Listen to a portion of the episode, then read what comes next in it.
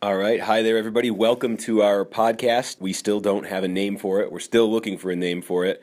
I think it's still listed as Boozy Banter on uh, on iTunes, but maybe one of these days it'll change to something uh, to something good. Anyway, um, we have a brand new one here for you. Just want to give you a quick introduction. Um, if you don't know how this works, we actually we recorded this uh, earlier this week uh, at a bar in New York City and we took questions during the hour. Took some comments uh, from people who watched it live on Meerkat. Meerkat's one of those one of those new live streaming apps they have, and uh, had a special guest this week. Um, she is uh, from uh, public radio. She's the host of a uh, a very popular podcast, a podcast that I said to her has uh, has the best title of any podcast I've ever heard. It's called Death, Sex, and Money. It's it's a podcast that's about taboo topics. It's about things that people think about a lot, but they she says they need to talk about more. Um, and she has a uh, uh, she has a knack for getting uh, for drawing out you know people's sort of uh, inner inner turmoil and, and, inner secrets. As, as you as you'll find out, she uh, she kind of did that with me. So Anna Sale is her name. She's the host of Death, Sex, and Money. Uh, a great podcast, and she was a guest this week on my podcast, which you are about to listen to. So enjoy. Live on the Lower East Side of Manhattan. It's a Sunday night, and we're doing a couple things here. If you've been tuning in regularly, you probably already know this by now, but if not, let me explain how this is working. Right now, it's Sunday night, it's 8 o'clock. We're live here in New York City and we're broadcasting this, we're live streaming this on Meerkat. So, anybody on Meerkat watching this right now, they can interact with us, they can ask questions, make comments, make fun of me, whatever you want to do. For the next hour, be a part of this conversation. You're a part of this show too. We have a special guest with us for the next hour. I'll introduce her in just a minute. But this is also something you may be listening to this a few days from now because we also turn around when the show is over tonight and we turn this into a podcast. We've got a whole podcast page up and you can get it on iTunes and you can share it with people. One thing we don't have yet, I say this every week, I'm like a broken record, we don't have a title. We don't have a name for the podcast yet. I think it says Boozy Banter. I don't like the name Boozy Banter. I, you know, so we're still looking for a new one. Right now, we're officially calling this Untitled Podcast with Steve Kornacki. So keep that in mind if you got a better suggestion. I know people have been tweeting at me, and if you come up with one you think is gold, tweet it at me. I'll steal it. I'll pretend I didn't get it from you, and then I'll, I'll make all the money from that. So without any further ado, let me introduce. Oh, and also, so it's Meerkat, and it's a, a, a podcast, and then this week for the first time ever, I am told this is also going to air. The video that's being taken from Meerkat is going to air on Shift. Shift is it? What's the address? M- M- MSNBC.com. MSNBC.com slash shift.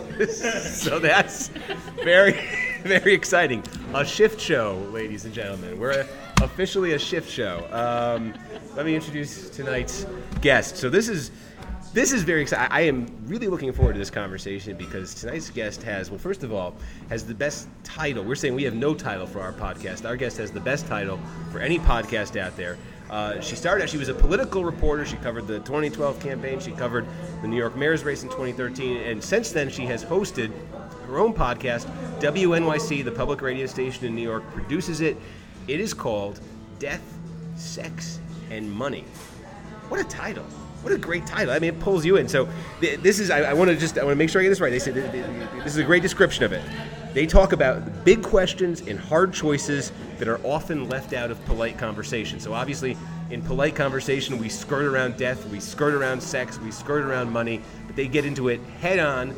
It's a really, it's a, it's, it's a, it's a great title. It's also just a really interesting podcast. It's, it's sort of. Um, well, we'll have her talk about it. But anyway, she is Anna Sale. She is here tonight. Welcome. Thank you for being here. Thank here. you. Thank is, you. This is very exciting. So, well, let me just start with the name. Um, did you come up with the name yourself? Death. I did. That's my first piece of advice is name your podcast. we probably should have done that before now. Is that what you're trying to say? yeah. Um, yeah, I, I was uh, walking my dog and I was kind of trying. Uh, WNYC had a contest where they opened up to the whole staff for new show ideas. So I was like, what if I could make something that would be my dream job? What would it be? And I was kind of thinking about interviews and what would I want to talk to people about. And I thought of the name Death, Sex, and Money as the thing that encapsulated all the things that we like secretly, you know, try to figure out in the back of our heads, but feel really alone in. And I, it cracked me up when I thought of it. And so I was like, that that'd be really funny. Did, did they did they love the title right away? Like this this this works. Like I, the uh, title's so good. I don't even know the show yet. Build the show around it. We got the title. Like I don't know if it was that enthusiastic of a response, but they didn't ask me to change it. So, so it was. They, they did insist. It was funny, and one of them we were like, well, what would the logo look like? And we decided the comma between death and sex was really key, so it didn't look like we were talking about death sex. Can I can I tell you this? Actually, somebody I've been promoting this on Twitter all day, and that was one of the Yeah. one of the responses was somebody who, who thought we were talking about necrophilia. Yeah. So this it's actually I Yeah. think you're For I think clarity's you're, sake, we I added think the you're right. comma. Yeah. Well, so how, about- okay, but how did you get? You covered politics. You, you, you covered the mayor's race here in 2013. You know, how did is, this is just this idea of these taboo subjects is just something you've always been sort of fascinated by? Um, it actually really started in 2012. What I did to cover the campaign was covered swing states, and I went on road trips and would stop and talk to voters all over the place. And those were the most interesting conversations and the most interesting reporting I did. And it was all about where people were in their lives and what they were freaked out about. And, but when I would, you know, put it into the form of a political story, you have a little anecdote at the top, you know, and then what does this mean for the polls and what does this mean for this particular county in Iowa?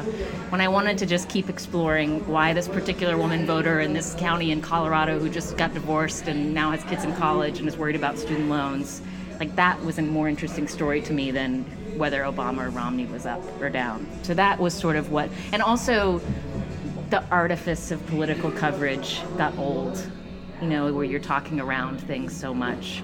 Um, so this was sort of my reaction to that. Yeah, so and, and I encourage everybody on, on Meerkat to be you know sending in you know comments you have questions you have. I mean, she, the, the, the, the, if you haven't listened to this podcast uh, that Anna does, you, you should.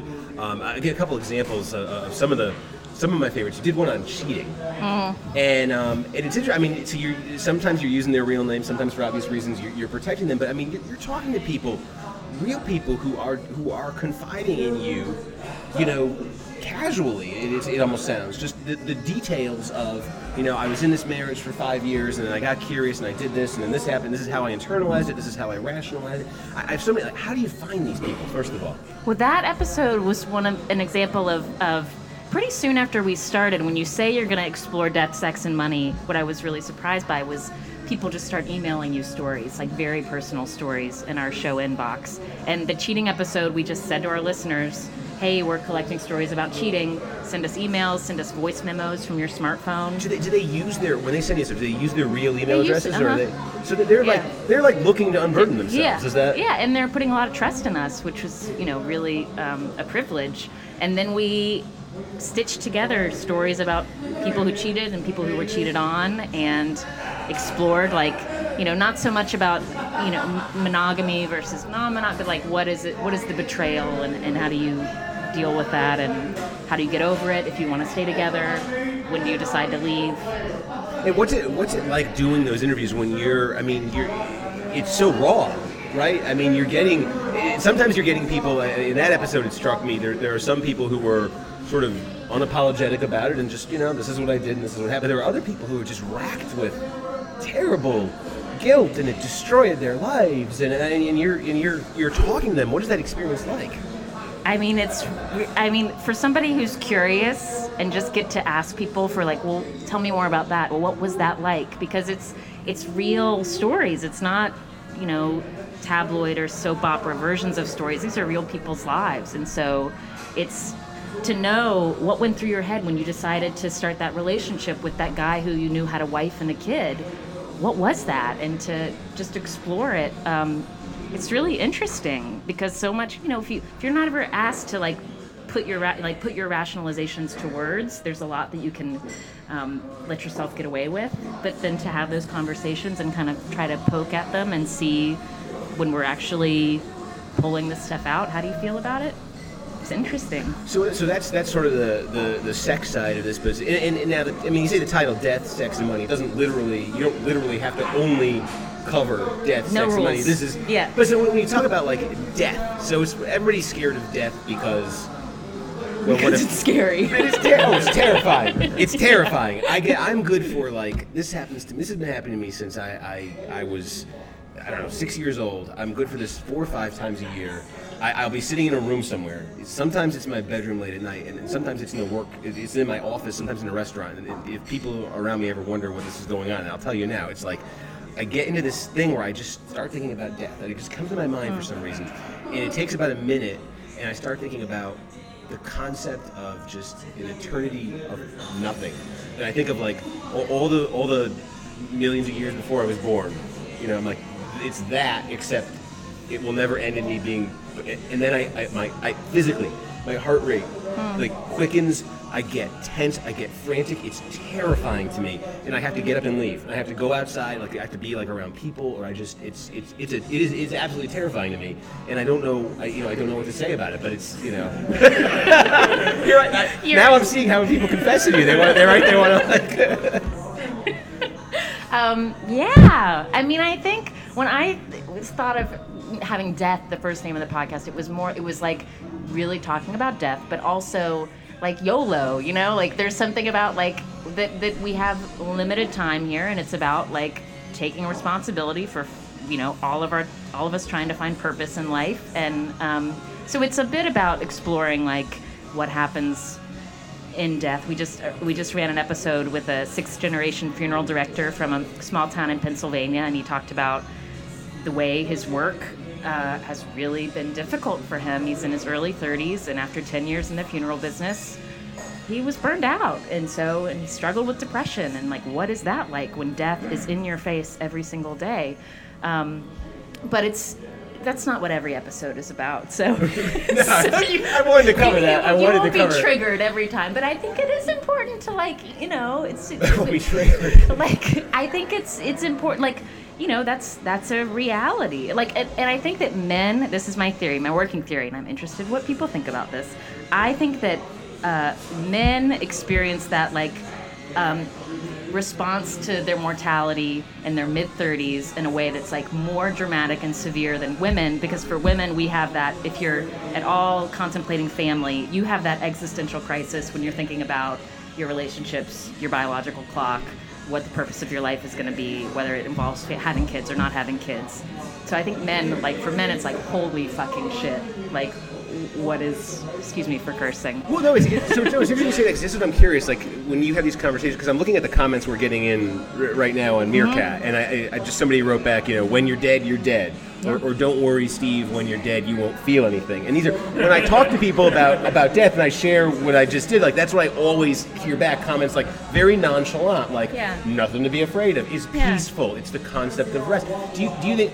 That's I hear that more often than people telling me. You know what? I agree with you, Steve. This is terrifying. Do, is, are people putting up a front when they say that? Do you find, or like, do you, do you have? Do, do you ask them a few questions? They say, yeah, actually, I scream in terror at the concept of death. Well, I, it's we. I've had some really interesting conversations about aging. So that's you know, which is all about realizing and confronting your mortality, but also losing your vitality and the mourning that comes with that. I talked to a guy named Robert Earl Keen, who's a wonderful Texas musician. I love him, and we talked about sex at the end of our interview, and he talked about mourning the loss of his sex drive as if it was like losing a loved one because it so much changed the way he felt moving around and how people reacted to him.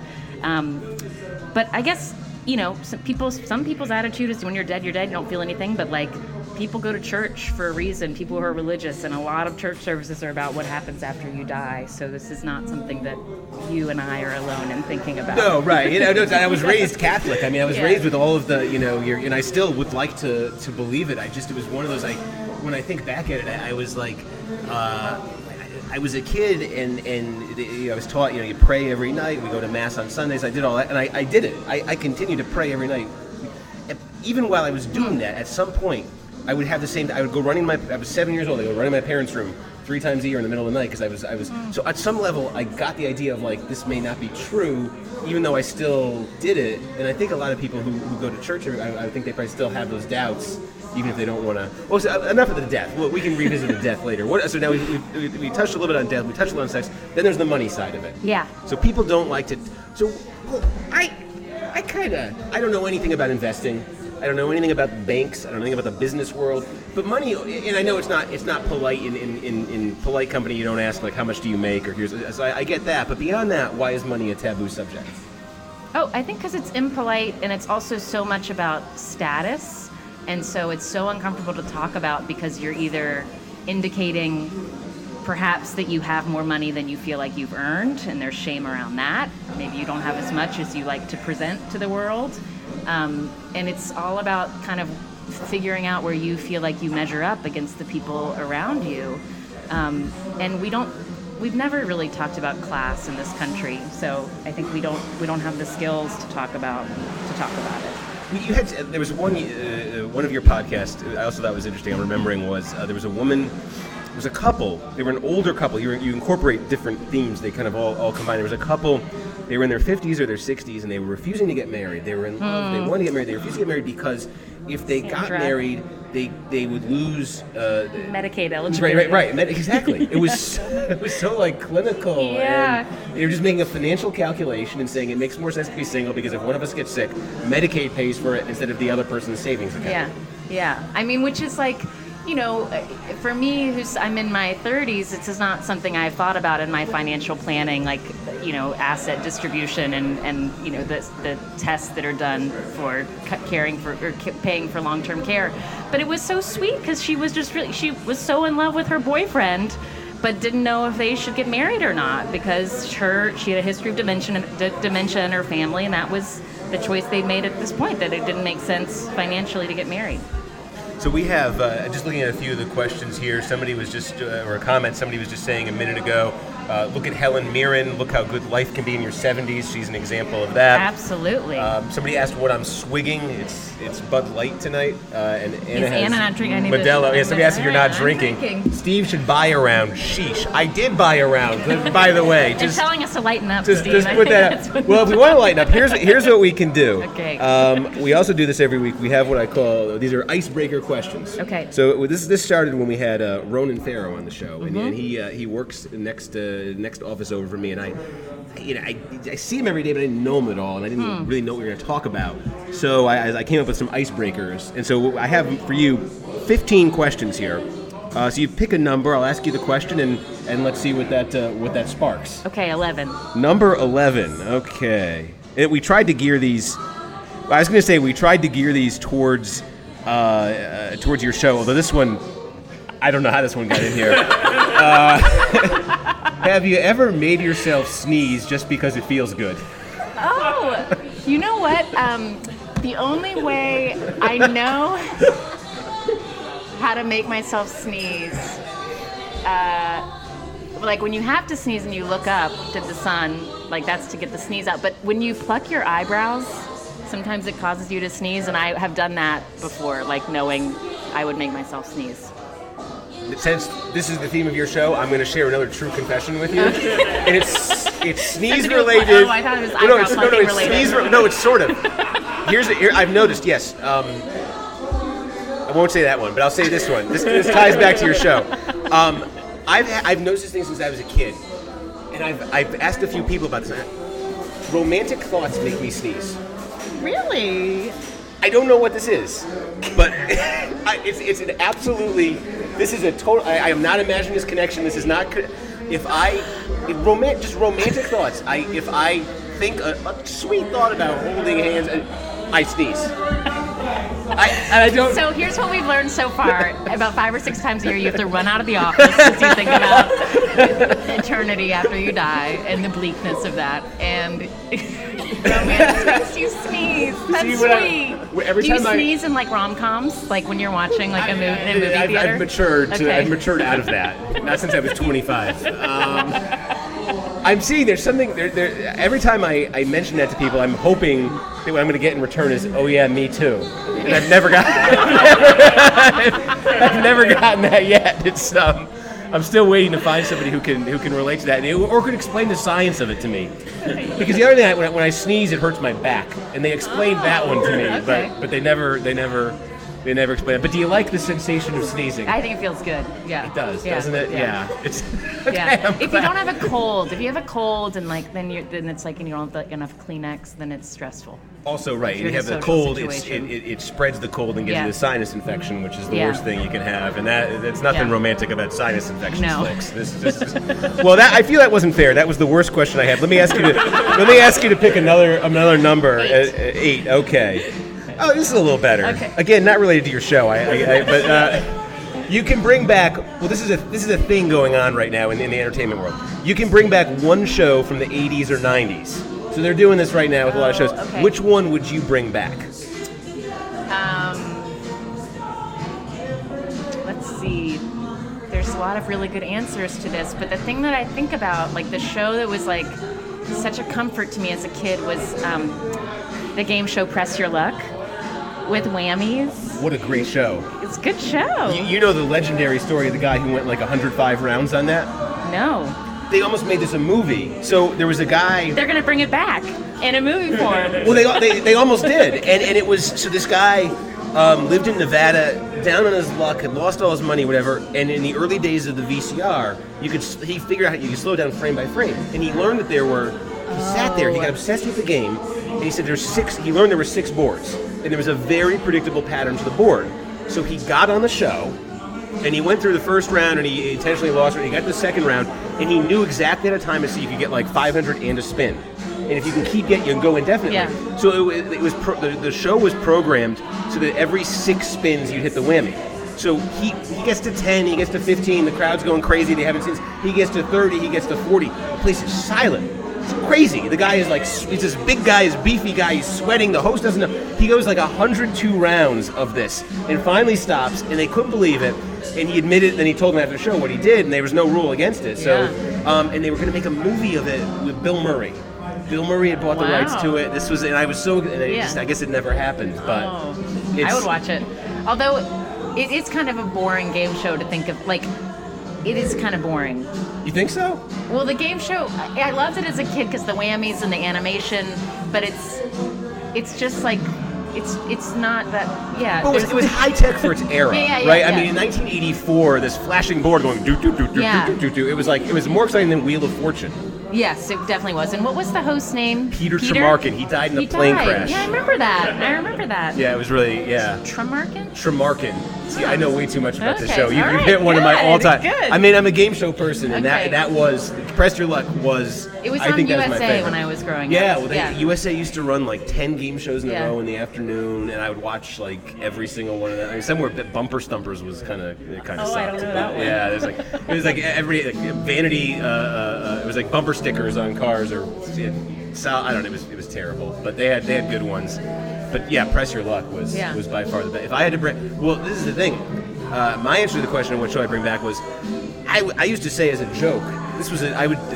Some of my friends. Oh, we, we, can I change my answer? Oh, yeah, Sorry ahead. to interrupt you. Yeah, no. Golden Girls. You bring the Golden Girls. Yeah. There's only one left.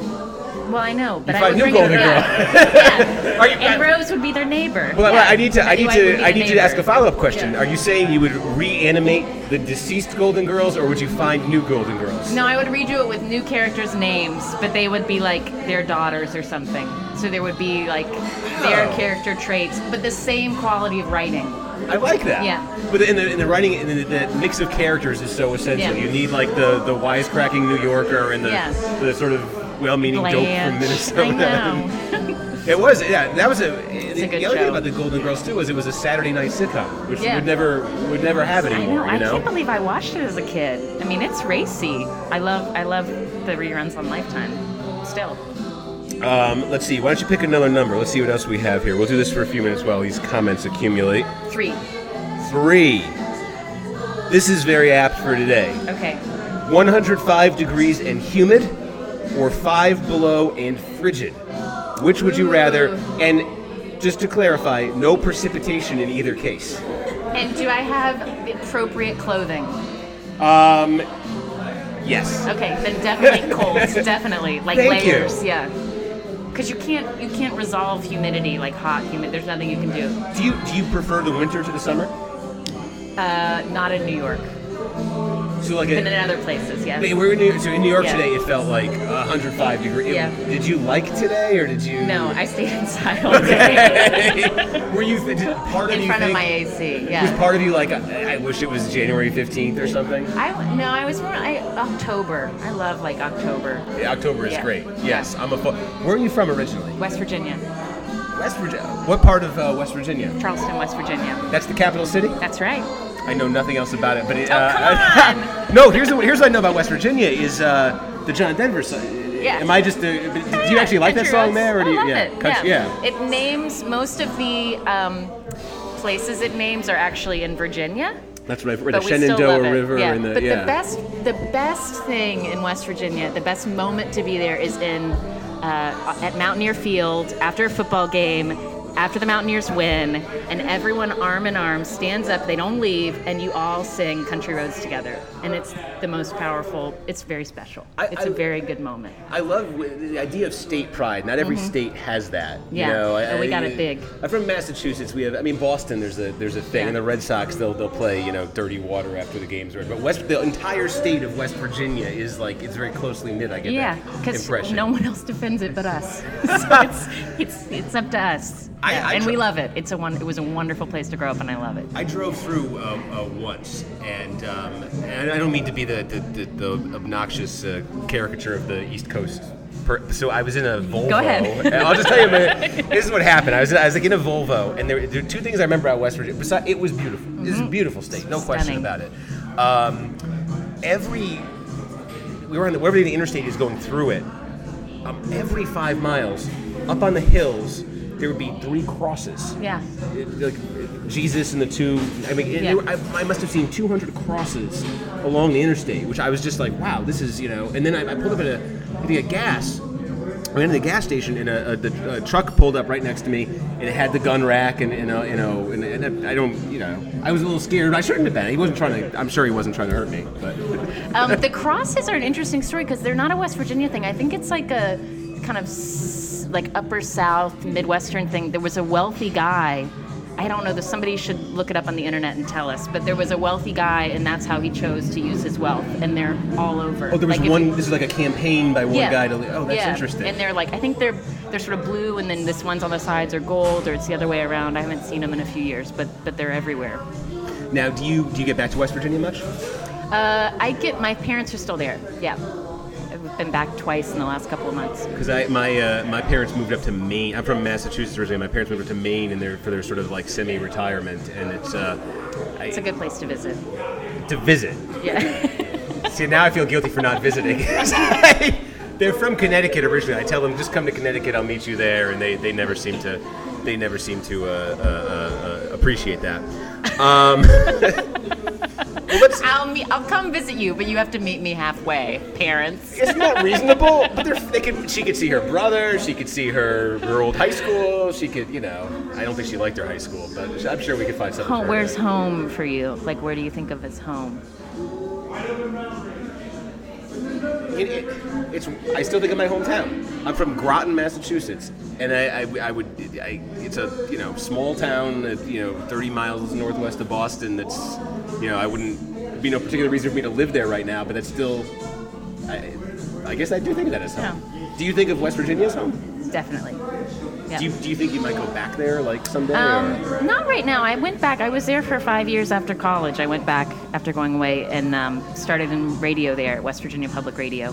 So I, Oh, okay. I loved it. I mean, I loved. It was a great place to start in media because there was nobody else.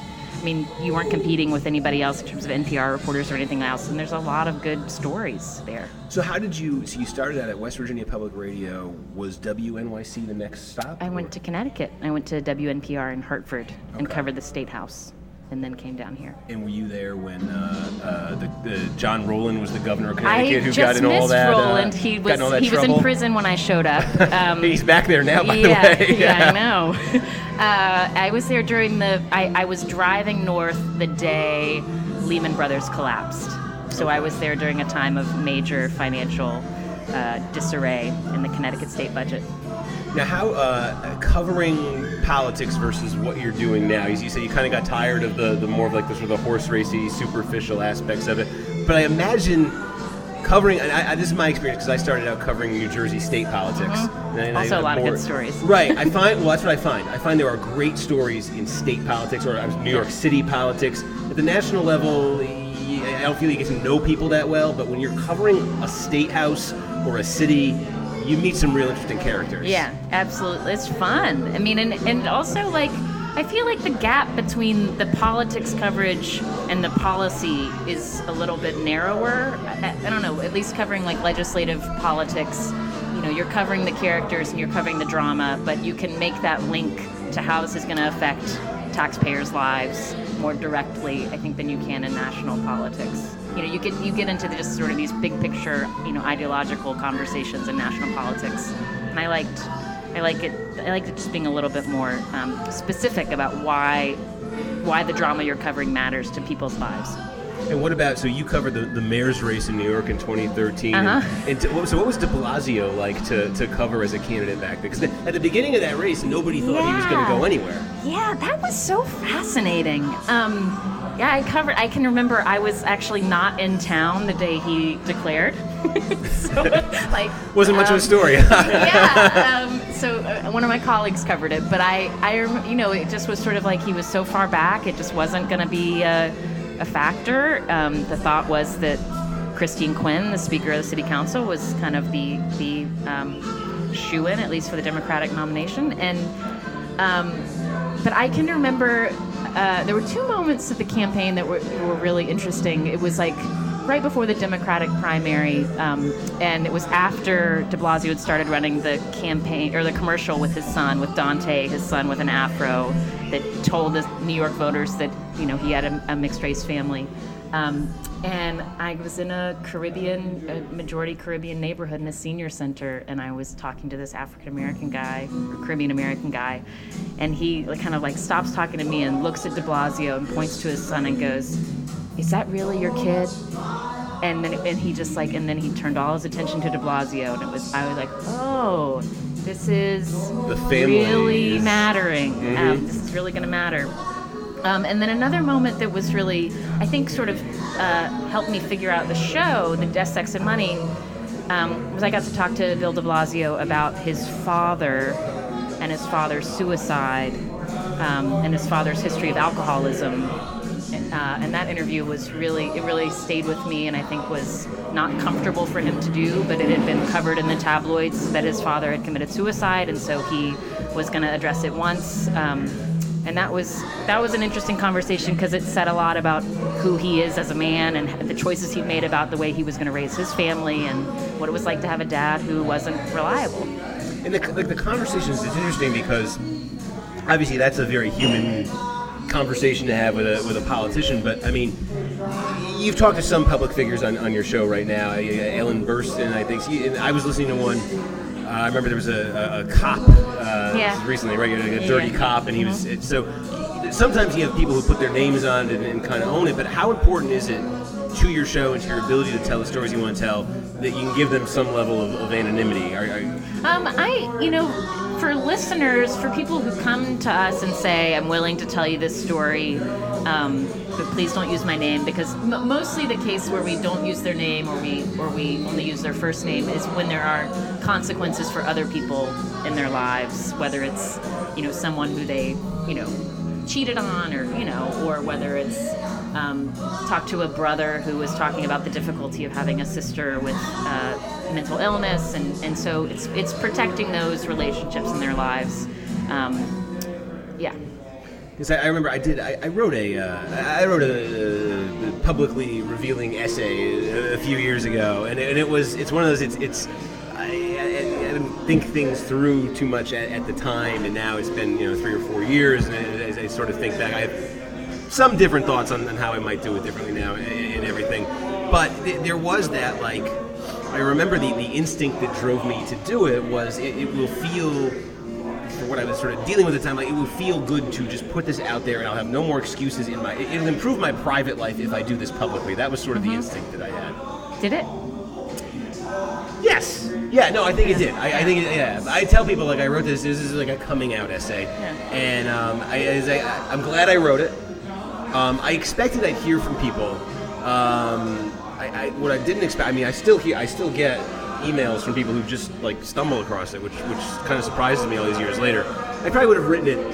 I, half of it I, half of it I like. The other half of it I was like it was a little too gushy or whatever. But you know, overall, I'm, I'm, I'm, I'm kind of glad I did it. Yeah, you know. So, but it's, it's interesting because I, I hear all the people on your show, and I just I wonder if that's sort of what's motivating them too. Is it sort of like they see some kind of disorder or chaos in their personal lives, and, and this is like this is the way to address it. This is this is the thing that's going to make it better if I do this. Yeah, I mean, there's certainly like, you know, there's all sorts of personal essays, and I feel like you know, there more and more. I feel like memoir and personal essays are a currency that people, you know, go to. But, um, but I think that that's right, and I think on this show, it's also about like, just like working it out by saying it out loud, but also finding a community that you don't feel alone and figuring out that out. You know, like I want to.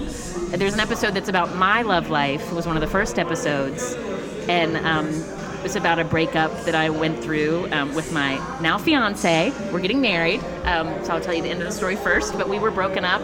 I thought I was done, moving on, um, and he decided he didn't want to move on, and he uh, he speaking of politics, he wrote a letter to former Wyoming Senator Alan Simpson, asking for him to intervene and give me a call. On Alan. Alan Simpson. Yeah, of Wyoming. Yeah, Alan Are you Simpson. are you a big Alan Simpson fan or? Um, Arthur, Arthur, the way he tells it, he thought it would like we were in that moment of a breakup where you're just like, don't even call. Like I just need space. Everything was just like tired and heavy, and he thought it would make me laugh, and it did. Wait, so, so Alan, Alan Simpson called He called you. my cell phone. Yeah. Uh, Just tell me how that conversation went. It was. biz- I I didn't pick it. I was like away from my desk, and I pick up this phone message, and he says, uh, "Miss Hannah Sale, this is Senator Alan Simpson. or Alan Simpson, former U.S. senator from the wilds of Wyoming." Giving you a call, not an urgent matter. And uh, he gave me his phone number, and I was like, what is this about? And I was like, oh, maybe he wants me to write a book about him. That was my first thought. And then I was like, no, wait, Arthur uh, is an ecologist and he does, he's, he's done field work in Wyoming. And then I was like, oh, this is Arthur's work. I have no idea how. And then I called him back and he got he, he, he got on the phone with me and then his wife Anne got on the phone with me. They've been married 60 years and they gave me couples advice, couples counseling. Yeah. this is crazy. I can't believe this. You've got to listen. That's like one of the best episodes. oh no, I haven't. I haven't heard this one. No. That was one of the first episodes, and it was about like, you know, we were in a long distance relationship. I was a reporter in New York. He was this PhD student in Wyoming, and like, were we ever going to be in the same place? And I was I wasting time?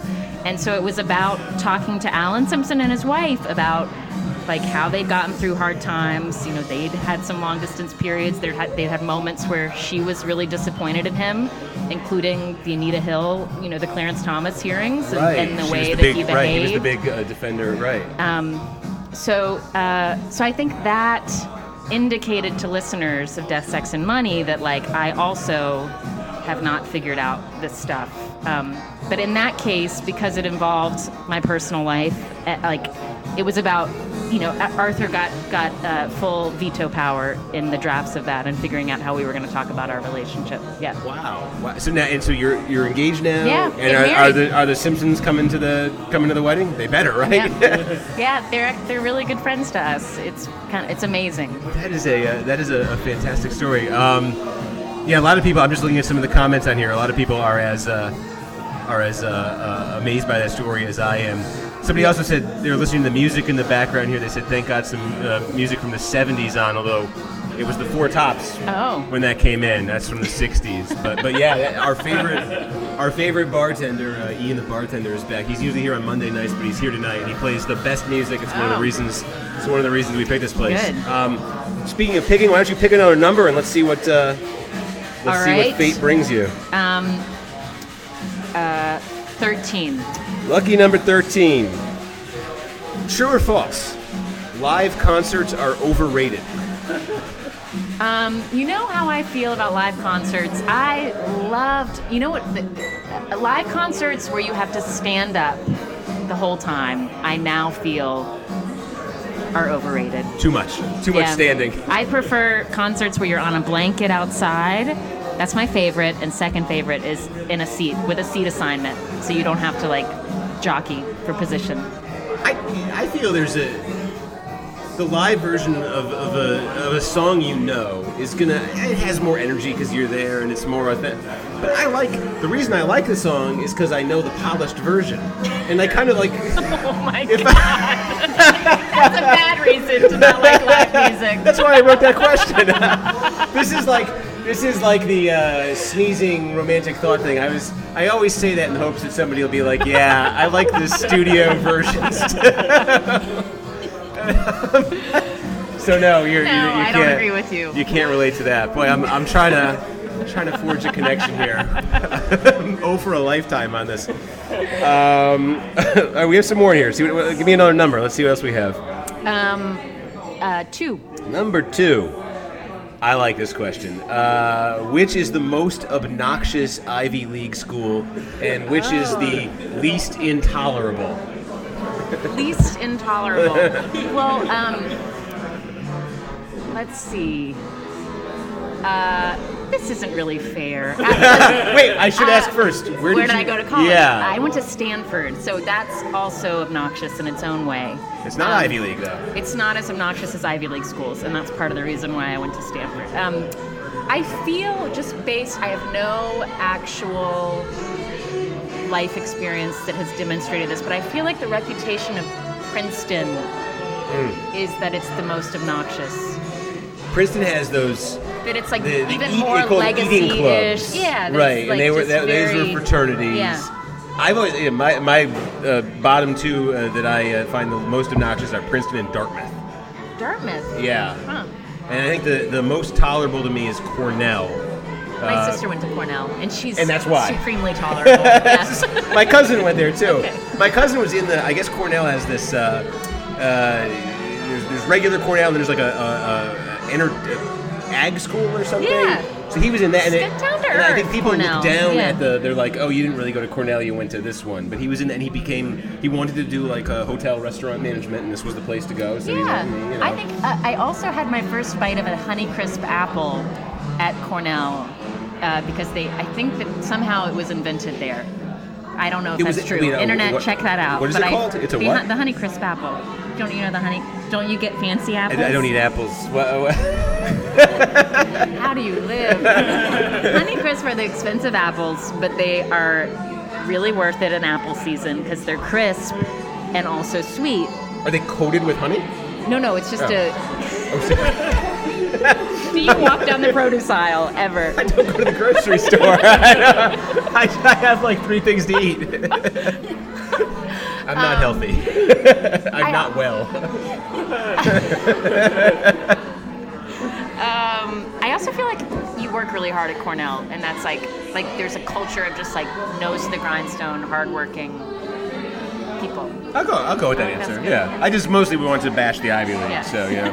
Where did you go to college? Uh, interesting story. If you um, if you check the Wikipedia page that they set up for me, it says I went to the University of Vermont, which is completely untrue. Uh, I went to Boston University. Um, I officially graduated, but I don't have a diploma. And I also have eight credits from the University of Massachusetts at Lowell. So At Lowell. yeah, I like to claim UMass Lowell. Sometimes uh, sometimes I'll go with the like, Vermont very, thing. yeah. You know. Well, uh, why don't you have a diploma? So I, it was uh, like a week before graduation. Um, I, I had run out of money, and there was a, a phone you could call. We have a BU alum here who knows. there was a, at the time, if you were in the in the cafeteria, there was this phone you could call, and they would just charge your account like twenty five bucks, and you now I have twenty five dollars to spend on food. So I was like, I'm doing this. They've printed the diplomas. I have no money. I just want to eat this week. So I bought I, I 25 bucks, which was five tuna fish sandwiches. So for the week, I had one tuna fish sandwich a day, and then we get to graduation, and they tell you, well, we're going to give you an envelope. You walk on the stage, you get an envelope, and there's either a diploma or there's a letter telling you why there's no diploma. So I get the envelope, and my parents, you know, they're all excited. I open the envelope, it's empty. I got an empty envelope. There's no, you know. So I walk over. There's this tent. There's a woman who runs the whole thing, and I ask her what's going on, and she says, uh, uh, uh, she looks at it, and, and she says she doesn't know why, and she's going to be on vacation for two weeks, and here's my card. So I got my, my parents are right there. My mom, the only thing she wants is the picture. Me, mom, the diploma. This is they've been building this for years, Yeah. 20 years, you know. And so I took my friend Matt's diploma. so the official, our family picture is me with my arm around my mom, holding up the diploma. And if you look closely, it says Matthew Evan Kaplan. And then as I called them, it's because they, they caught like the day before graduation. I owe them 25 bucks.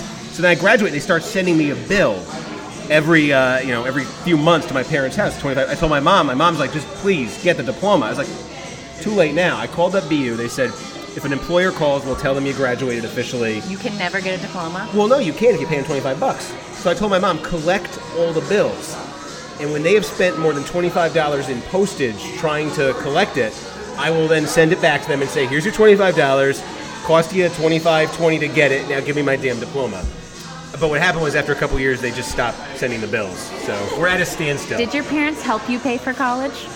yes, so I feel guilty. Wouldn't yes. it be nice Yes.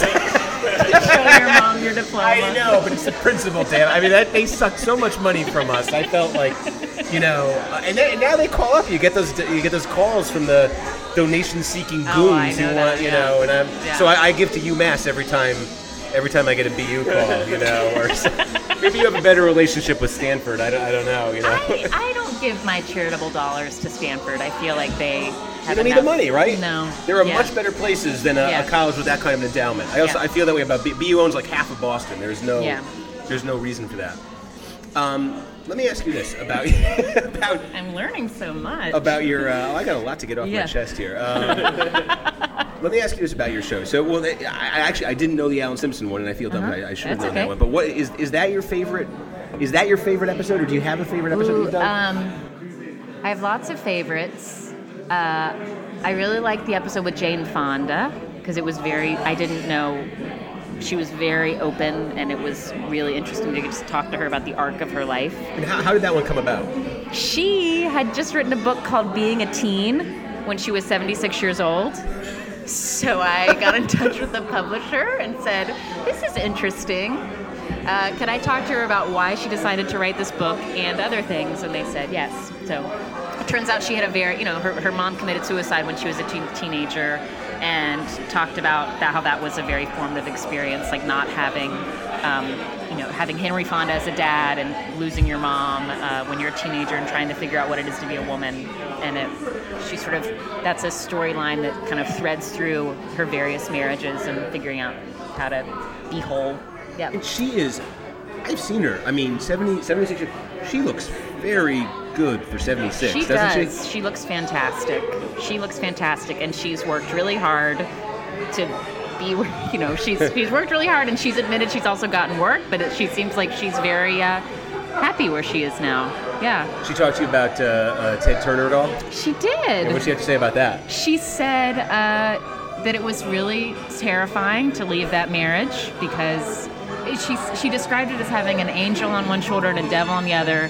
And one one was telling her, you know, get over yourself, Jane. You know, this guy can has, you know, mansions all over the place, and you're taken care of for the rest of your life. What's your problem? And then the, there was a whisper on the other shoulder telling her if she stayed in the marriage, she'd never fully be whole. So she left him and uh, moved in with her daughter in her 60s in a room without a closet. Wow. It's pretty, yeah, it's pretty interesting. Um, but, but one of my other favorite episodes, because it's so surprising that we never hear conversations like this, is uh, a former NFL player named Dominique Foxworth, who everyone should be interviewing because he's a fascinating talker. And he was a he worked for the union. Um, he was a union rep uh, uh, for the NFL. He's now the number two guy at the NBA Players Union after finishing at Harvard um, Business School.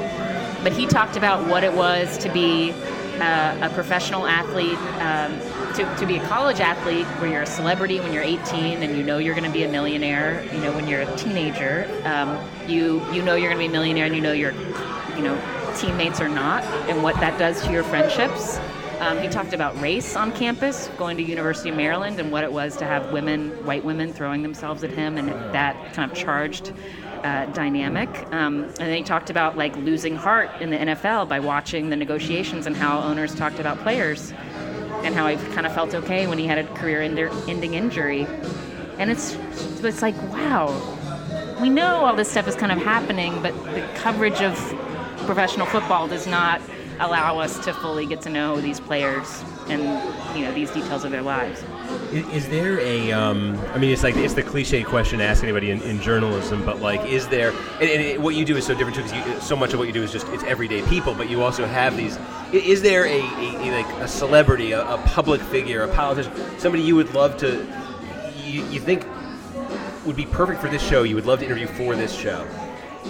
I mean, that's a big question. It changes all the time. But I, I, I really am drawn to like people who are just so much a part of our culture and you, you just feel like you see everywhere but don't know. Um, I mean, there's something, this is kind of a dark turn on that question, but just like all of the recent coverage about Bill Cosby and just the ways that when we actually hear how he talked about women, uh, how like disgusting and disappointing and you know uh, it is. Not that i want to interview bill cosby but there's something that like that we only get to know this one layer of people and so i think if you just just anybody who you sort of see and feel like you know one story about and then just asking them like what was it like when you ran out of money in college? Who'd you call for help? You know just just little details like that just to fill in some gaps that's sort of what i think about when i think about who i want to interview You mentioned the Cosby one. The, the person I'd like to hear on that is his wife.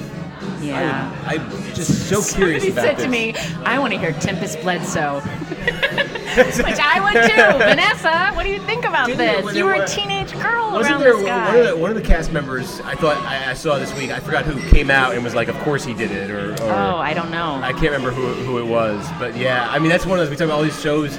I mean, coming back, he was before this. I mean, of course, this stuff's been out there for years in a way, but before this this really exploded in the last year, he was due for a comeback. He was gonna. There was a, Yeah. NBC was developing a show, and uh, and it was one of those. I always, I mean, as a kid, I, I, I was right in that. Growing up right in that period when the Cosby Show was the biggest thing in the world. I loved and, it as know, a kid. Yeah. we watched it as a family. And Loved even, that even the last few years when I would I, I would be on like channel 385 or whatever, and like it, the, the rerun would come on, and it was like comfort food. It was like I was like this was so like this was the best of our country, and like you know it's it's it's unbelievable in a way. I, I mean, the, the, reading this all the stuff that came out from that, but um, well, we have a, a few minutes left. Let's uh let's yeah, let's not end on that. let's get one more. Yeah, let's let's end on a good icebreaker question. Uh, pick another number here that you haven't already picked. Uh, let's see. Have I, I said have I said four? You have not. And I also have a request from the internet. Oh, what's that? Have you? Yeah, I've been Um, trying to. Please suggest a fruit or vegetable that Steve should try. Please suggest. uh, well, go ahead. What's a what's a vegetable? I'll ask you this after you tell me what's a vegetable I should try. You told me I should have the honey glazed I apples. mean, I'm telling you. I mean, that is my thing. Like apples and peanut butter. Like I will. That is like my jam. Well, like good. that is my yeah. It's Mostly like because of the peanut butter, it but can be a snack. It can be dessert. That's like that's I would. Are apples a vegetable? Or are they? No fruit or vegetable. fruit. Yeah, they're fruit. Okay, I- she's saying apples. She's saying apples and peanut Apples, butter, and yeah. we'll. we'll uh, and by the way, I'm glad you caught that, and I apologize to the Meerkat folks. Usually, Jeff Eldridge is here to play the role of moderator and, and, to ask. He'll he'll monitor this NASCAR. So I, I apologize we haven't gotten to you as much tonight, and don't hold it against us. Keep coming back next week. But until then, uh, we have question four for Anna O. This is one I wrote specifically for your show. I'm Oh, glad you picked gosh. this one. This may be the best question of the bunch. What is the closest you have come to dying without actually dying? Oh, that's a that could that's a big question. Um, I have been very healthy and very fortunate to have been healthy for most of my life. Uh, so I guess I have two answers. I mean, I've only been under anesthesia once to get my wisdom teeth out, which I feel like is close to death. Were you scared of the of doing that? Uh, kind of. It's just you know to lose consciousness. It's scary, but I, I mean, I, I had no complications, but I feel like that's close to death. And then I have this memory as a kid of being on my bike, um, and, and like getting off to the side of the road, and like maybe and like falling into the road somehow in a car having to stop abruptly. So I kind of have this image of a bumper not too far from my head. but I, I could have been a dream. But I feel like it. It could I have been think it, I think, I think, I sure. think it happened. I'm pretty, I'm pretty sure I was with Margaret and we were on Hampton Road where I grew up, and I think I like fell into the road. Well, do you? I mean, this is everybody's uh, uh, biking in New York. Do you bike around New York City? I don't. Is it is it No. because of this experience? It's like, is that? mostly because I live uh, on the third floor of an apartment building and I don't want to carry a bike upstairs. And there's this bike share program, Citi Bike. You don't want to. You don't want any part of that. Uh, I haven't joined. No. You're missing. I know. No, I, I'm, I I'm was like, watching bikers today, and I was like, Anna, if you really wanted to like embrace life, you would bike around this city. But I just haven't haven't gotten haven't is- incorporated that into my life. I, I did- like I, I had I biked as a kid. I, I didn't do it for, for 15 years or whatever, and I joined the Citi Bike thing just because it was. I was like, oh, let me try this. I remember the first time about a year ago, I got on the bike in New York City, uh, middle of the street. It was like Bleecker Street or something, and it was it was so weird. It was like I'm not supposed to be seeing the road from this perspective, Yeah. and I saw all, all I saw was like all the potential fatalities, like.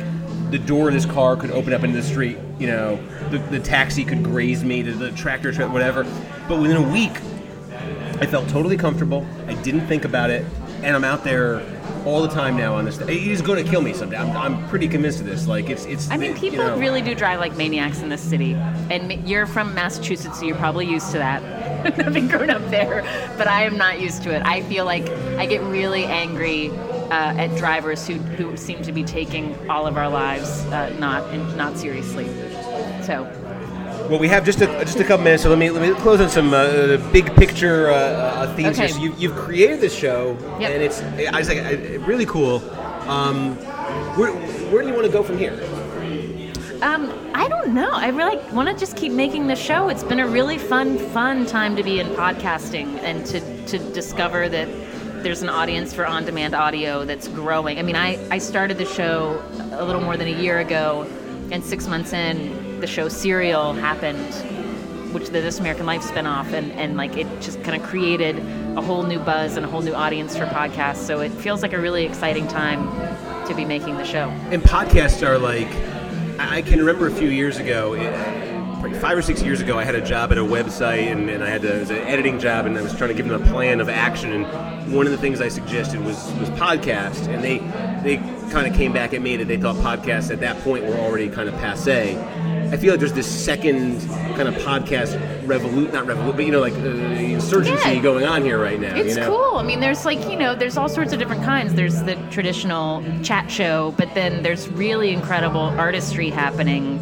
Um, that like it's a totally new listening experience. That's not something you used to you could find on the radio. So it's it's fun, and it's really fun as a like creative person, like to realize you that like all the constraints that I kind of learned uh, while being a radio reporter, like all of those are out the window. So it's just like what the limits of what we can do is like how bold we feel like we can be. You know, I mean, it's fun.